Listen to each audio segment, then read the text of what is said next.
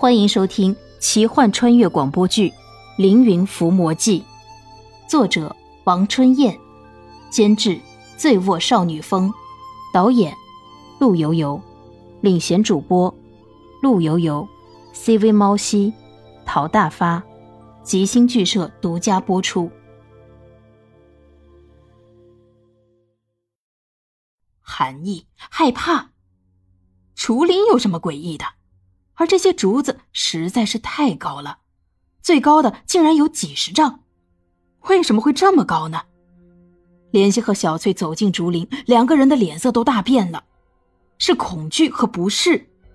原来这些特别高的竹子下面都有一个人，不准确的说是一个人的尸体，而那些高高的竹子都无一例外的穿过了人的尸体。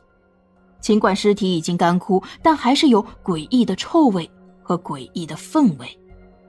这些尸体面目狰狞，浑身赤裸，手脚被粗大的绳索绑在地上，应该是活着的时候便被绑上了。然后这些竹笋便从身体底下发芽，然后从身子里穿过。竹林，这里的竹林和梦里的一模一样。联系弯腰呕吐，小翠也跟着弯腰呕吐。谁料这些竹子突然莫名的晃动，弯下来攻击两人。竹子的韧性很好，所以能弯曲，加上竹子很大，威力巨大。两个人低头弯腰躲过一颗竹子的攻击，竹子似乎发怒了，几十棵竹子从不同方向、不同角度的攻击着两个人。竹子巨长，两个人根本没有逃脱的空间。原来这些竹子竟然是活着的，竟然还懂阵法，互相配合攻击着莲希和小翠。小翠从背后取出鼓，敲鼓，嘴中念念有词，是安魂词。这些竹子听到鼓声和安魂词后，竟然停止了攻击。莲心和小翠浑身湿透，慢慢的后退，退出了竹林的攻击范围。小翠，这些竹林为什么这样？是什么人这么残忍，把人这样处死？小翠摇了摇头，想不到传说竟然是真的。这些人有的是纤夫，有的是囚犯。联系气氛，囚犯也不能这样残忍，将他们绑住，然后让竹笋生长，刺穿他们的身体。想他们被竹笋一点点刺穿的时候，是何等的绝望和痛苦。莲希使劲的踢了一下地上的石头。为什么这样残忍？小翠眼睛看着远方。传说是这些竹子，这些竹子会生长的特别高大。可以用来做百丈，这样的百丈坚韧异常。联系摇了摇头，只是为了拉纤，就这样残忍吗？小翠眼神中有恐惧。据说这些竹笋如果正好穿过这些囚犯的心脏，就是所谓的穿心竹，用来制作弓箭的。这种箭叫凌云箭，因为这些竹子带有这些人的怨恨，会异常诡异，并且威力巨大。凌云剑，凌云剑，原来真的有这种恐怖的杀人武器，恐惧而残忍的武器。小翠继续说：“这种凌云剑制作要求非常苛刻，不仅仅是竹笋穿过心脏，传说还要用特殊方法让这个人不死，还要长到一定的高度、特定的位置、特定的竹子品种才可以。因为凌云剑非常罕见。”只是用来刺杀最重要的人的。怜惜的梦中就是凌云剑，怜惜知道那种恐惧。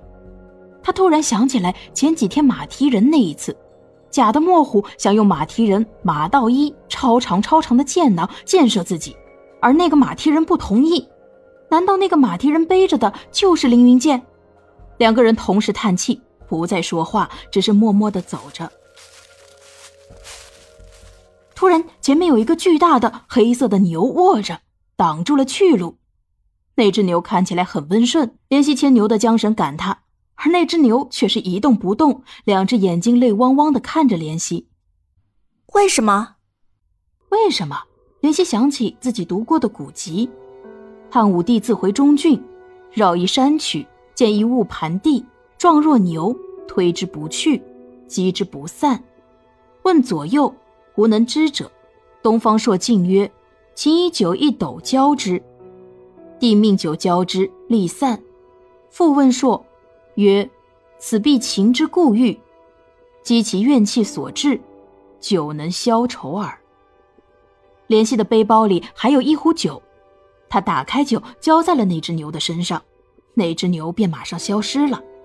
小翠好奇地看着，怜惜叹了一口气：“这只牛为死去的千夫冤魂所化，他们为了一口饭吃，累死在这里。酒能解愁，他们喝了酒就离开了。”小翠点了点头：“只是他们不应该现形的，他们为什么会现形？最近好多的妖物现形，为什么？一定有一个引子，妖物才会突然现形。”林希突然惊讶的想到。但这个影子是什么呢？难道是自己？自己的出现让一些妖怪现形了，或者说自己的出现让妖怪也跟着出现了？不知道，也想不明白。前面的黄牛峡，那山形身似黄牛一般，三四十里外便远远望见。这峡中的水更急更凶险，因此附近有谚语：“朝见黄牛，暮见黄牛，朝朝暮暮。”黄牛如故，过了黄牛峡才是瞿塘峡。怜惜远远的看着江中的大船，要不，我们晚上到大船去，看看是不是有发现。只是，怎么上船啊？好，我们晚上上船去看看。我可以隐身，可以瞬间转移，我没有问题。你是肉体凡胎，我背不动你。晚上。我召唤飞羽鸡驮你过去。夜，有星，如刀残月，残月如刀切割划破云，似乎有薄雾，天空看起来是紫色的，星光闪闪，神秘而久远。莲溪和小翠在江边远远看着大船，靠在一处峡谷转弯处抛锚，以躲避湍急的江水。大船上面灯火通明。可以看到往来巡逻的士兵，如同小小的蚂蚁。莲希和小翠悄悄地飞到大船，在船尾处躲过巡逻的士兵，悄悄地降落。小翠示意飞羽机躲着，自己和莲希慢慢地靠近船头。船头甲板上似乎灯火通明，中间有一处很大的隔栏，挡着看不清楚。隔栏这边士兵巡逻很严格。莲希看了看大船的船舷。示意小翠从大船船舷处爬过去，两个人从船舷上爬过去，偷偷地观察着船头。船头有多个青铜火盆，两人惊呆了。大船船头竟然有一个豪华泳池，游泳池里有几株巨大的莲花，竟然有一丈高。这是什么品种的莲花呢？这么大！莲溪从古籍中检索到这样一段话：渠中直莲大如盖，长一丈，南国所现。其叶叶书骤卷，一经有四连丛生，名曰叶书荷。一云月出则书也，故曰望书荷。这种莲花原来是南国的贡品，夜间开花，香气非凡，如仙境。